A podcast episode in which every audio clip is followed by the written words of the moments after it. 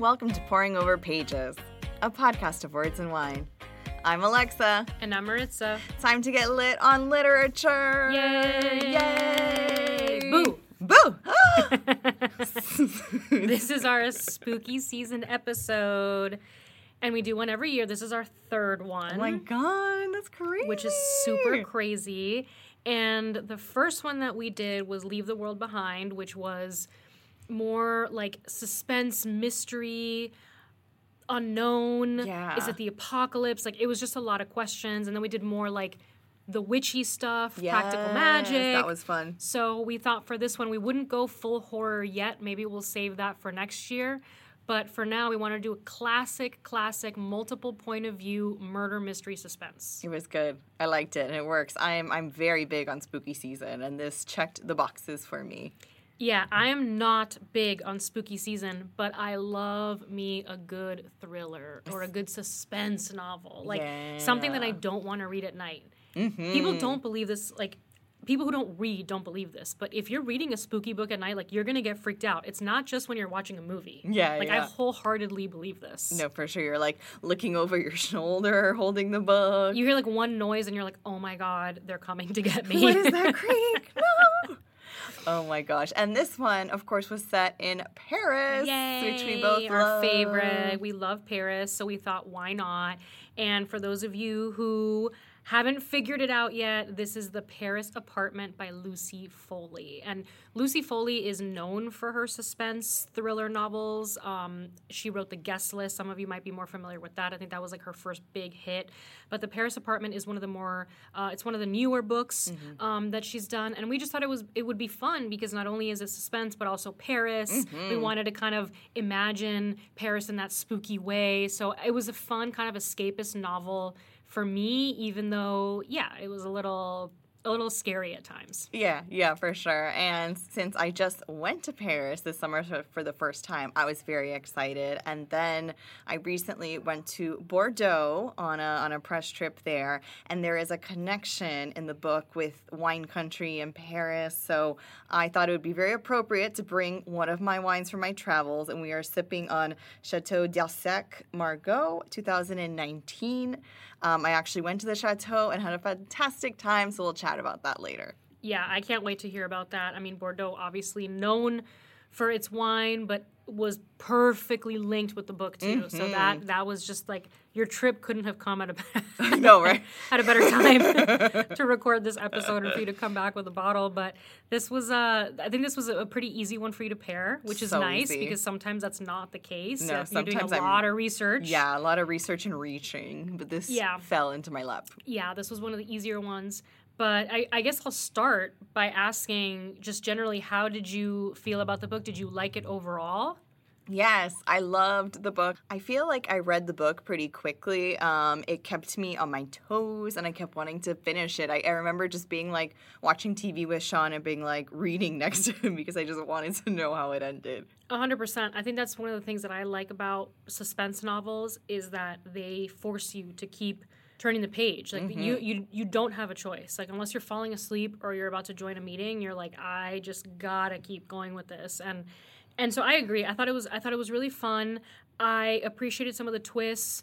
Uh, we will cover that. So spoilers here. Spoiler alert. Spoilers here. Because uh, I do think it's important to talk about those twists when it comes to these kinds of books. Like, you just can't yeah. avoid them when you're talking about, you know, how how much you enjoyed the plot, what was successful, what wasn't. But I guess I, I kind of want to start by talking about the multiple points of view. Because I sometimes get frustrated with multiple point of view mm-hmm. style books yeah. where, you know, each chapter is someone else's perspective. Sometimes it irks me a little bit or I get frustrated. But when it works, it works really, really well. Mm-hmm. And I think that for suspense, it's especially helpful because it adds confusion in the best way. Yeah. Most definitely. When when I do see the multiple points of view on the book, at first I'm always like, fuck, I gotta take notes. Same, I gotta same. take notes on who is who or else I'm gonna forget.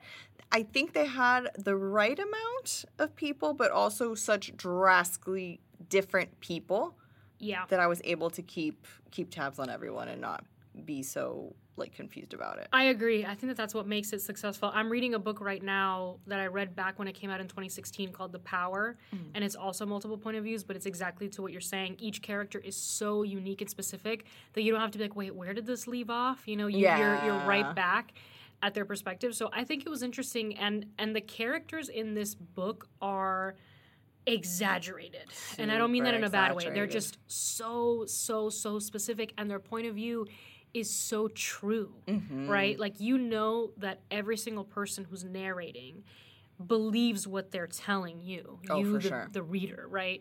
And I thought that that's one of the things that made the book the most successful.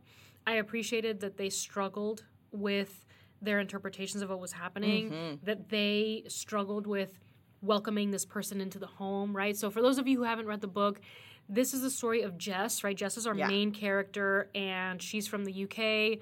She's gotten into some trouble, so she heads to Paris where her brother Ben is living, and she tells him, hey, I'm coming, you know, doesn't give him too much of a warning, and Ben says, okay, cool, see you soon. So she gets off the train, calls him, all this stuff, and Ben is nowhere to be found. But the very first scene in the book is Ben, and Ben is at home, mm-hmm. and we know that someone comes into the apartment, he says, what the fuck, and then you don't hear from Ben again, right? No, so we, Ben is so gone. we know, yeah, we know something sinister happened for sure, because that first scene is pretty creepy. But then it turns out that Jen makes it to the building. The building's got a weird air about it. It's got a bad vibe, Super. as Gen Z would say. Bad vibes. Bad vibes. This building is sus. It is sus, and we're probably not even using that correctly, but I probably don't not. care. Probably not. It's fine. Um, we're elders now. We're elders now. We're millennials. we we have earned the right to go to an N Sync concert. You know, like, that's where we're at. So, so these people that are his neighbors are also extremely suspicious and Super. weird. And the first twist is we find out that all these people who live in this building are a family. They're related. You were fucking shocked. You texted I me. I was so I had, shocked. I had already finished the so book like, like a week before or two weeks before or something, so I had let it sit, and suddenly Alexa's like, oh my God, they're a family on WhatsApp. And I was like, oh, there it is. She's she's going through the emotions. I was so shocked because the way that they're presented, they seem so disjointed, so couldn't give a fuck less about each other. Like, they're all just separately living their lives in different apartments, but just find out that they're all part of this weird, fucked up family. It was shocking. It was shocking, and I guess later it made sense that they had that disjointed yeah, air yeah, about yeah. them, but at the beginning, you like you are shocked. Yeah. And what's funny, too, is that you see the weirdness in these characters from the beginning, except for Nick. Mm-hmm. Nick is one of the neighbors that's... He's the one that's friends with Ben and invited Ben to come and live in this building, to yeah. rent an apartment, an empty apartment in this building. Little did Ben know, I guess, that he was going to live with Nick's entire family, entire weird-ass fucking family. So that was, I think, a very shocking moment because as a reader, you want to like Nick. Yeah, Nick seems very likable, very, like, the most level-headed compared yeah. to the rest of the family. He seems like... just some dude taking some time off from bad investments in Silicon Valley, and he's just trying to get his life on track. Nothing, nothing flying, you know. Nothing crazy, fly, yeah, you exactly. know, no major red flags, no. I guess. And then the other neighbor's Antoine, and he's the drunk asshole who treats his wife like shit. Yeah. And they end up getting a divorce. But he's just hostile. He's yes. angry. He's very mean to Jess when she first shows up to the building in the middle of the night. Doesn't doesn't let her in. Um, and you can tell that he's he's got his own things going on, right? Yeah. And then Sophie is the mom. And Sophie is your stereotypical Parisian rich lady, yeah. right? Penthouse living. Uh, immaculately fancy dressed. Hermes wearing. Yes. Immaculately dressed. French lady with a bob. Yeah, basically. You know? So you don't suspect anything from her other than probably being a little conniving. Yeah. Right? Exactly. Like, I didn't think much. Yeah, yeah. Nothing more than the housewives would do. You exactly. know? Exactly. Like, exactly. Very sneaky, sneaky, but disrespectful, nothing, probably. Yeah, nothing, nothing too bad. And then we have Mimi, the daughter, who... Fucking weird. She's a weirdo. Fucking weird. She's so weird. She gave me bad vibes. I'm not going to say who she reminded me of, but you will know who she reminded me of, the person that used to work for me. one hundred percent one hundred percent. Are you going to laugh when I tell you that, that that's, that's who I was imagining? The whole time? The whole fucking time. I was like, I pictured oh, that person. My God. I was like, I thought I got rid of her already. Oh, my God. They always come back. Oh, my God. They come back in some form. That's what's like. That's what's annoying about when you're when you're reading, because you're you're hallucinating. Yeah. When you're reading, you're making up what people look like in your mm-hmm. head, and sometimes it's people that you know. They just if they have the same name or you know same personality, yeah, you're like, same oh, it looks like this person. So I was definitely picturing her, which made it easier for me to be like, well, fuck Mimi, I don't give a shit what happens to her. But it was it, she was weird, but like like you said, this family is disjointed mm-hmm. and they're strange, and Jess picks up on the fact that something is is going on. There's no question about that, and as readers, we know it too, and mm-hmm. we want to kind of yell at Jess because we know things that she doesn't, right? Exactly. In that multiple point of view. But we're forgetting one character that is so epic mm. and so important, and that's the concierge. Oh, yes. She is mm. wild. She's like the eyes and ears of the apartment building. She is me. Yeah. I see and hear everything, which is my best and worst quality. And apparently the concierge is too. So she's she's probably like disjointed is the right word about the family, but even with her, like she's so mm-hmm. disjointed from them. Yeah. She's not to be heard or even to really be seen, right? She's just there to make sure that the building is running smoothly. She has a particular set of responsibilities. Mm-hmm. She lives in a tiny little hut in the courtyard area. It's so weird and classist. It's so classist. Like, it's so bizarre. It's so crazy. And it does remind me of my years of living in Paris. Yeah, yeah. Was it that bad that it's like a little tiny hut in a courtyard with no, low ceilings? They normally live on life. The first floor. You know, like it's not supposed to be this bad, but it was exactly that in the book. Like you can tell that they make the effort to make her feel smaller. Yes, exactly. That's exactly what it is. And when Ben comes into the picture, from what we start to learn through the concierge is that Ben saw her, right? Mm-hmm. Like really saw her for who she was and And was kind to her and brought her a fan or something as yeah, a gift, some, right? Somebody, so it's like yeah, yeah. she felt like there was finally a tenant in the building that saw her for who she was and who respected her. Yeah. And so that became somewhat of a threat to the rest of the family. And ultimately what we find out and what we get to is the big nightclub plot twist. Mm-hmm. What did you think about that? I... At first thought it was a little forced, and then I was like, wait, no, like, I'm cool with it. Like, I I didn't know how I felt about it. It felt thrown at me really fast. It felt very strange. So this nightclub plot twist, Ben Ben apparently is, like, investigating the family sneakily because he's a journalist, and he kind of wants a big break into the investigative journalism world. So he's investigating them because, just like us, something's off. Right. So he ends up going to the nightclub and learning that the husband, who we haven't mentioned yet because he doesn't... Jacques. Jacques, because he doesn't really have a much of a role here, so we think. Mm-hmm. Um, so he has this nightclub, and he also has a, a chateau and a winery where he sells really fuck-ton expensive wine. Mm-hmm. So he's trying to put the pieces together, and what he finds at the club is that it is actually a, a sex trafficking ring through right. wine bottle sales. Right. Like, if I were to say, Alexa, I want this Chardonnay, uh-huh. you would say, okay, cool, wink, wink, and the Chardonnay is actually... A, a Russian girl is a something. Russian girl, yeah. like, like it's it's like, do you remember the Wayfair?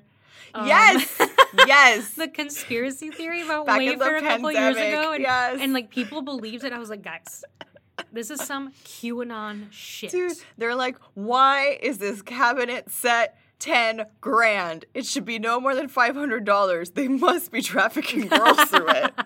I'm like, have you ever walked into a Louis Vuitton? Like, what are you talking about? Like, oh my God. So it was, it was basically like that. that. It was basically that. It was basically that. So you choose a specific wine, oh and that wine God. Is actually representative of one of the girls, and they take these girls really, really young. And yeah. of course, these are girls that, you know, they are either immigrants mm-hmm. or they don't have any other ways out. Yeah. Um, they're not able to move forward in life. They don't have resources, right? So they, they took their passports. Mm-hmm. They can't flee, right? So th- it's extremely problematic. And yeah. so Ben starts to sniff some of this out and understands that something yeah. pretty bad is going on. And when he starts to get a little close, that's when he disappears. He disappears out of thin air. I, the the trafficking thing at first I too was kind of like, whoa, what the fuck? Yeah, like where'd like, this what? come from? What? What? What? I didn't. I was like, why couldn't someone have just killed Ben? Yeah. Like why? Are, like why are we doing this? Exactly. Like this is a whole nother layer, and and I and I guess like at the end of it, I'm like, yeah, it makes sense because like how else do people make their money? Like like that kind of money. It ha- right. it always stems from like something dirty. It always stems from exploitation. Yes, exactly. No matter what it is, even if it's legal. Yes. You think of Amazon. Mm-hmm. The only way that someone can become as rich as Jeff Bezos is because you're exploiting your workforce. You don't become a billionaire on your own. No, you don't. So. Thank you for coming to my TED Talk. That's all I have to say about that. But you're right. Like, you don't make that kind of fucking money no. without there being some sort of exploitation, right? This family's paint. I mean, they live in this gorgeous, massive, full. The whole building is massive. Their house, right? Yeah. Like, yeah, yeah, yeah. It's not an apartment. It's not a penthouse apartment. It's the whole the fucking whole building. building, right? In central Paris or, like, right gorgeous, by Pigalle. Gorgeous, ritzy. But, you like... know, that's the part that I missed because ah.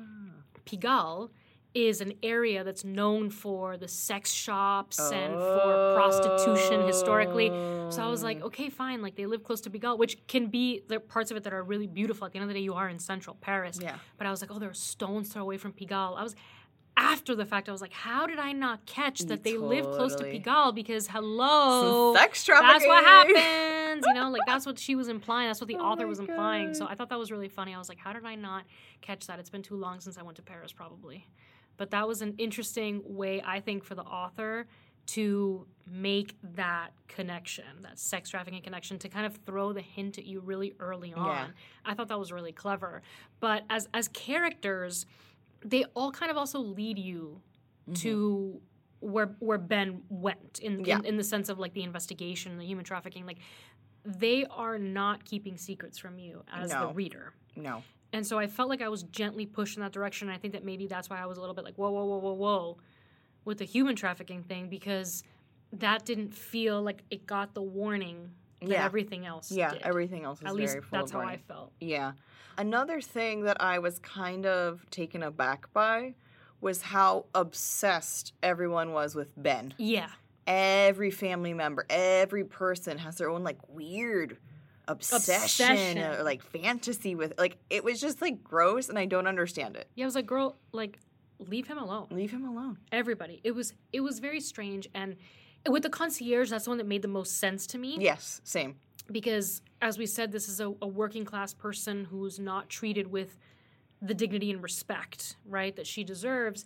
And so he comes in as just like this normal guy and provides some of that that view, right? Yeah, like she almost some, forgets some of that attention. Like human connection, what that even feels exactly. like. Exactly. So. And what I thought was really good, though, what made me feel more like, oh, okay, the human trafficking thing makes sense, was once we hear the concierge's story. Yeah. And we find out that she's really there working as the concierge because her daughter mm-hmm. was one of those girls. Yeah. And she died in childbirth? Childbirth, yeah, exactly. Because she got pregnant? She got pregnant because they don't necessarily use condoms and they don't... They rape women. They, they rape women there, yeah, basically. And then once you get pregnant, they kind of hush-hush things. And in yep. this one in particular was a very hush-hush. This one was crazy. Hush, and hush. I have to say that my favorite plot twist, and, like, if you guys are still with us, and that means that you really... Read you either and, read the book yeah. or you don't give a shit, which both of them are cool with me. But my favorite plot twist was finding out that Mimi is the concierge's granddaughter. I know. That was crazy. And so it turns out that Mimi, the person that we think is Sophie, the rich lady's daughter, yeah. is actually her adopted daughter. Mm-hmm. That she adopted this little girl after the concierge's daughter died in childbirth with yep. her. And I was like, oh, no wonder this woman has been here for so long. She's watching over her granddaughter. So yeah. things do start to make sense. And I actually felt really good about the plot, and I felt yeah. that it, it all came together really nicely.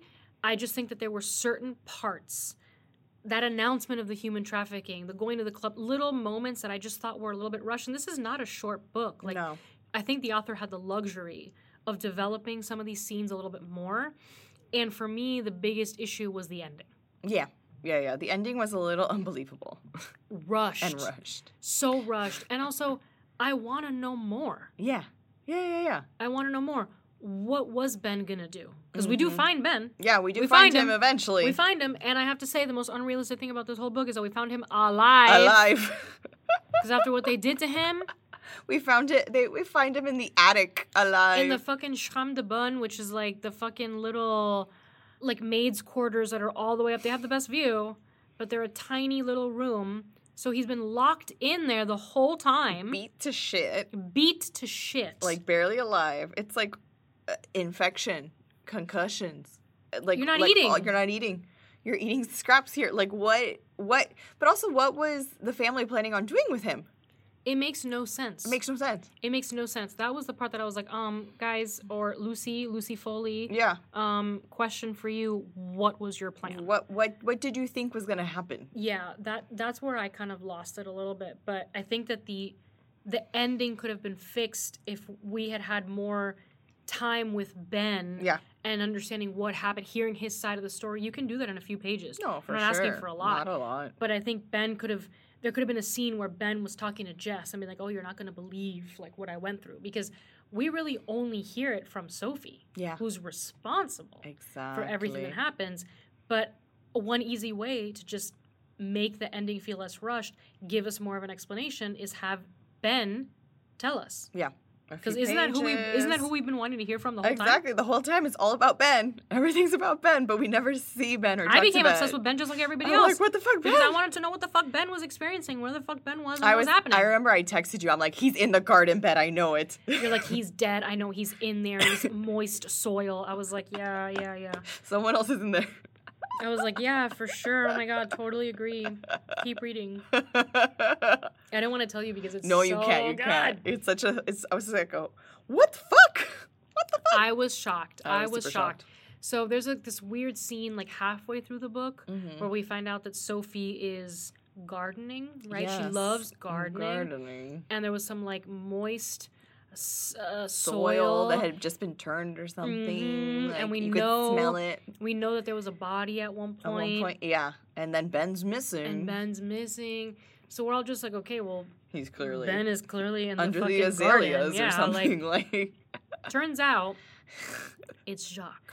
Jacques, the husband, who we haven't spoken about this entire time. He's such, he's such a like, inconsequential character. Yeah. Except for the fact that he is the person responsible for the entire sex trafficking ring. Oh, yeah. And then ends up, the justice is that he's the one that ends up getting killed, for right? Sure. Like, so that's it works the interpretation out, of justice, you know. I guess. And the other thing that we need to know about Jacques is that he met Sophie because she was one of those girls yes. at the nightclub. Mm-hmm. Sophie becomes a completely different person. With the Bob, with the Hermes, you know, she, like you said, she's she erases her past and her previous identity. And she's threatened throughout the book, and we don't know who's threatening her mm-hmm. to find out. Uh, or, or this person is threatening to tell the world, you know, who she really is. So that also makes us think that it's Ben. Yeah, totally. But I never thought it was Ben. I neither did I. I was like, so, it's someone it's else. It's too easy. It's too easy. It's too easy of a of a thing. And then later on, we find that she's having like an affair with Ben. Right, and it's so disturbing. Such a disturbing thing. So bizarre. So weird. And and then things start to make sense. Where you're like, oh, okay. Once there's an affair, you can understand where these crazy, jealous, murdery. Yeah, you know, that's the only way. From. Yeah, that's the only way to start thinking about Sophie as a character. Yeah. But I think overall, the book was successful and entertaining. It's not a perfect book. It's not perfect in its development, but it's entertaining. It's yeah. fun. It's, it's suspenseful. It's, it's a good fun. read. It's the perfect thing if you're like out, you know, in in a log cabin for a weekend and you're trying mm-hmm. to creep yourself out a little bit. But I thought it was really enjoyable, and I do like that Paris feels like the backdrop. Yeah. The author did a good job of that. Like, the way she described the building, mm-hmm. it made me remember the buildings that I lived in when I lived in Paris, that you live in these buildings where, you know, there's no elevator, you're walking up to your fourth floor, you know, a little apartment, yeah. and your neighbors are, you know, it's it's two people per floor, uh-huh, yeah. and you're just, you're just, I was just imagining, especially my first apartment in Paris on Avenue Kléber, I was like, that's exactly what that fucking building was like, you know, the little courtyard with the concierge there on the first floor, so, so I do think it's, it's, it's done well. I think it's obvious that the author knows Paris, that she incorporated it almost as a character. So if you're someone who's also wanting to read something with a with a Parisian backdrop, but something's a little bit different than your usual, mm-hmm. you know, this is a really good read. No, agreed. And if you like suspense, if you like housewives, if you like reality, kind of, it gives me gossipy vibes. Murder. Murder. Mystery. All the things of above. Um, yeah, this is definitely the book for you, especially yeah. in the spooky season. I agree. I very much enjoyed it, and I think that I'll be picking up another Lucy Foley book in the future. I'm excited to see what she comes up with next, but what I'm even more excited about is drinking our wine, yes, which we actually haven't right. been sipping we on. Have like, it. We normally we do. Like, have it, like have it in hand and whatever, and I actually... We're in a bit of a time crunch there today. We go. So yeah, we're like, I have book club right after ironically, this, Ironically, I have book club after this. I have book club after this. I run the Pam book club, so very important. Yes, very important. I would join book club if it wasn't for the fact that I need to read a book a month in this podcast. That's that's something I want people to appreciate about me. I read a podcast. I, I read a podcast. I read a book for this podcast. I read a book for book club. And I read a book for just myself for me to for post fun. On Instagram. And I read for my exhibitions. Yeah. That's all I do. Anyway, don't feel sorry for me. You're like Belle. I am. You are Belle. And I have a thing for, like, ladders and libraries, you know. It's just so me. So you. Oh, well, I'm so excited uh, to taste this wine with you. As I mentioned, this is Chateau d'Arsac Cru from Margaux, twenty nineteen.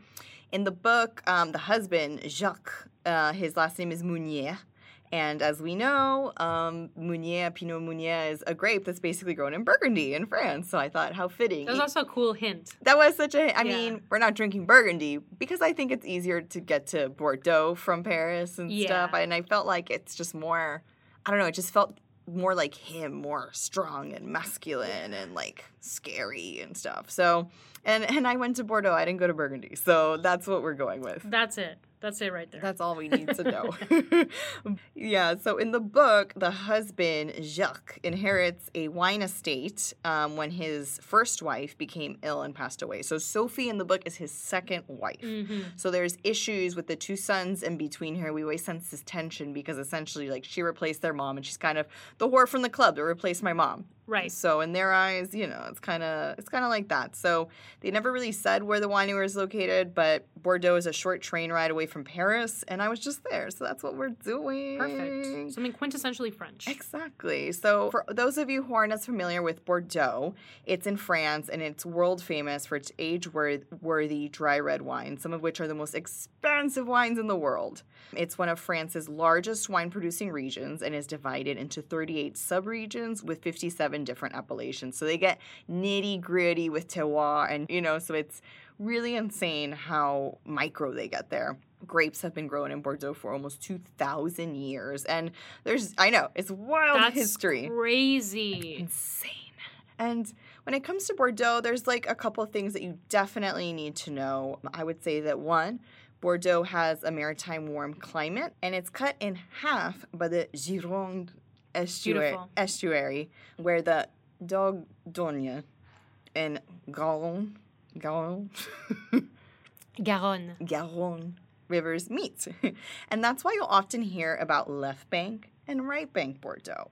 And this not only designates where the vineyard sits in relation to the river, but what's really important about relation to the river is what soil is underneath the ground there. So the left bank, you'll find there's more gravel, and the right bank has more clay and limestone, which has an influence on which grapes can be grown in which bank. So in the left bank, you'll find more Cabernet Sauvignon blends, and the right bank, you'll find more Merlot blends. So there's like a few grapes that are grown in each, but that's, I would say, the biggest designation between the two. And great connection to Paris, too, because you could divide Paris by left and right bank. Aye. There you go. So I really did well. You did. I did well. Perfect. And Margaux, where this wine is from, is the most inland appellation of the Médoc on the left bank of Bordeaux and has the thinnest gravel soils, making them the most penetrable by vine roots. And sometimes these roots go down over twenty-three feet for water. And, and the more the roots struggle, the better the wine is. I guess, like, the more we struggle, ain't that a the fucking stronger metaphor? We yeah, are. Damn. Oh, my God. And this winery in particular is fucking stunning. The property had a facelift in the eighties. So, so basically, Philippe Raoult uh, acquired the property in nineteen eighty-six and made crazy renovations to the chateau, completely modernized the winery. The chateau looks like a fucking castle, but Ugh. You go inside and it's modern as fuck. It's like, like all these straight lines and and like all these big windows and light, and he has art everywhere. Oh my Super God. Cool. Dreamy. Yeah, and then the winery itself, he had a ton of work to do. He basically started with three hectares of vineyards, an abandoned cellar, and a chateau that looked like a chicken coop. So he had to put people to work and do all the renovations. So he reconstructed the one hundred twelve hectares of vineyard to revive the quality of the wine, which was a big deal because then his vines got uh, partly promoted to the Margaux appellation, fifty-four hectares of those wines, and then to other cru status. So Philippe is also an art lover, which speaks to us on Absolutely. A personal level. And what I found super stunning when we were driving through the property was that you will find art sculptures everywhere. In the vines, in the road, in the forest, in front of the house, like everywhere. In the cellar. That's amazing. There's art. And I was told that he basically every year buys a nice piece of art for the property. And that's part of his love, like art and the vines and the winemaking. It's all like intertwined. That's amazing. Yeah. I'll post some of the, the photos that I took and you guys could see it on the Instagram because it's it's gorgeous and you deserve to see it and experience it with us. one hundred percent. So this wine that we're sipping on today, the blend is seventy-two percent Cabernet Sauvignon and twenty-eight percent Merlot. And when you think of Bordeaux, you usually think of like aging wine. I would decant this wine a little. I mean, it's been decanting in our glass for a while now, mm-hmm. so it should be fine. And we're recording this on short time, so I'm like, we're going to do it. But also luckily from us, the wines of Margaux are typically like less powerful than their Bordeaux counterparts, so um, they're more refined and elegant, so we can drink this young. I mean, it is age-worthy, and we could tuck it away for years and years and years, but fuck it. YOLO. Life is short. Every day is a special occasion, right? Exactly. We've talked about that, and that's something that, like, right now that you just said, that it's majority Cabernet Sauvignon, that was a little bit surprising yeah. to me, uh-huh. because as as someone who... When I go to a wine shop, mm-hmm. I see Cabernet Sauvignon. I just avoid it because Step I away. Always just assume it's going to be too big for me. Yeah. So that's actually really interesting. This is, I think, something that appeals to that group of people who want something, like you said, a little more refined, a little, a little more soft, but still has has that kind of classic Yeah, like a note. Structure. Yeah. And, yeah like really interesting. Really interesting. So let's taste the wine. Mm. I'm getting, like, dark, like, like berries. Yeah, definitely. Lots of berries, red berries, blackberries, mm-hmm. blueberries. There's, like, a little floral note in there, like a tiny kind of earthy but floral, like a perfume, but ever so slightly like a violet or something. And I don't have, like, vocabulary for it, but some sort of, like, rock. yeah, yeah, yeah. No, no, no, like, for sure. Like something like some sort from of the slate, earth. Like yes. slate or stone or... Yes. There's also, like... You, I do pick up on that yeah. a little bit. Underneath all that berry, yeah. underneath all the red fruit. There's also like a tea, like a tea-like. Yes. Like some green on the nose. Yes. Like some sort of slight green. Not like, not like super bell pepper, but there's some sort of green. A tea bag of some sort. Yes. No, it almost has like a black tea. Yeah. It's, yeah, it's very interesting. So. And the more I smell it, the more I pick up on something else. Mm-hmm. And then I feel like you get the same kind of like... crunchy black fruits yeah. and berries and, like, dark fruits in here. A hundred percent. That's the first thing I taste, mm-hmm. I think, that kind of, like, black forest. Yeah, black forest, black currant. Mm-hmm. Yeah, a little bit of red fruit. I think there's, like, nice acid to it. Mm-hmm. The tannins are there. Yeah, there's definitely tannins there, but they're not, like... They're softer. They're not, like, drying my yeah. teeth to death. I feel it like, a little bit, like, on the tongue, and then yeah. it goes away. Yeah, it's yeah. Not, it's not overpowering at all. Yeah, they're very subtle. And then it has, like, a nice lingering aftertaste. like the it lasts long. Mm-hmm. No, but this is good. I think too, like if we were to be able to sit here for a while and decant it more, it will evolve more and become yeah. even more like refined and finessed and not necessarily as bold right now, because I think we are drinking it young. So maybe if it's like left out a little more, it won't. Like, some of that power will be reduced a bit. But it's not. But it's, that's it's what I was not. Gonna say, but like, it's not. Even then, like, this is something really drinkable for me. Mm-hmm. And I think I normally steer clear of the things that are really, really, really bold. Yeah. Or, or, you know, like I said, that, that Cabernet Sauvignon stereotype. Like, I'm for the sure. first one to fall for it. So this one, I think, even if we were to kind of leave it out, it would soften up. I'm actually really happy with how it is now. Yeah. And I think it appeals sure. to, like, a very broad swath of the amateur wine drinking population. Yeah. It's not going to be a hit or miss at a dinner party. No, I think it's a pretty solid choice, actually. Yeah, for sure. And you could tell the, the oak aging. I forget if it's new oak or old oak. They tend to use old oak um, here, I think.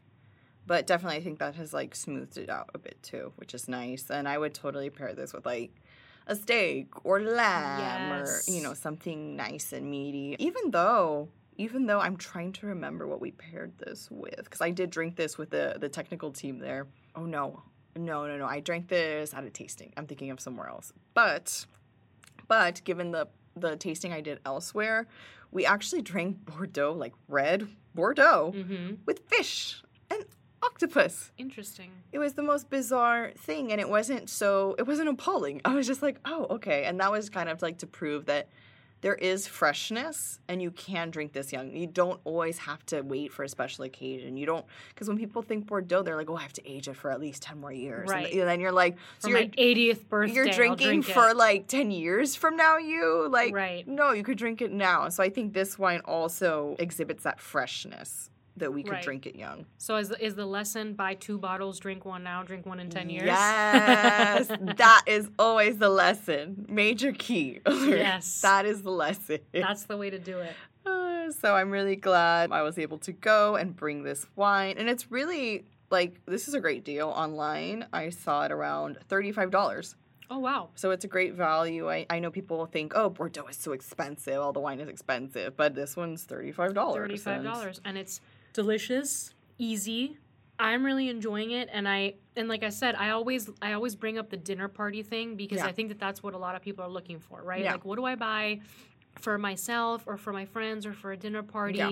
that I know will be generally a hit? If you want to do the whole, like, do you want red or white, right? Yeah, yeah, yeah. Like, exactly. I think this is this is one of those, you know, and Most that's definitely. That's an important thing to think of because not every wine is for every occasion, mm-hmm. but when you want to appeal to a broad group of people, don't think you could go wrong with this, no, to be perfectly honest. At all. And I think, too, that this would be a um, great food wine, too, because, you know, some wines are like, oh, this is good on its own. Oh, no, this, I think this one could be good on its own, but I think it would be even better with food. With food. Yeah. I agree.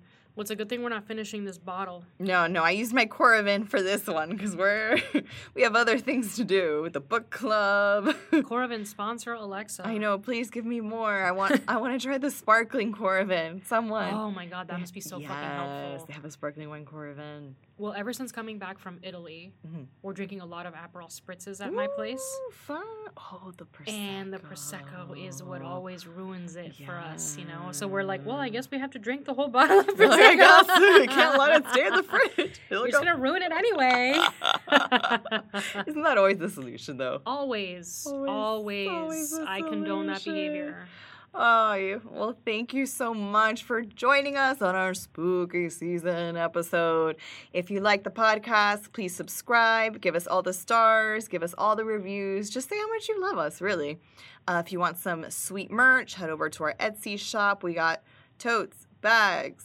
Totes and bags are the same thing, Alexa. We got totes, shirts, sweaters. Notebooks, water bottles. Mugs. Mask, if you still wear one. If you still wear a mask, because, you know...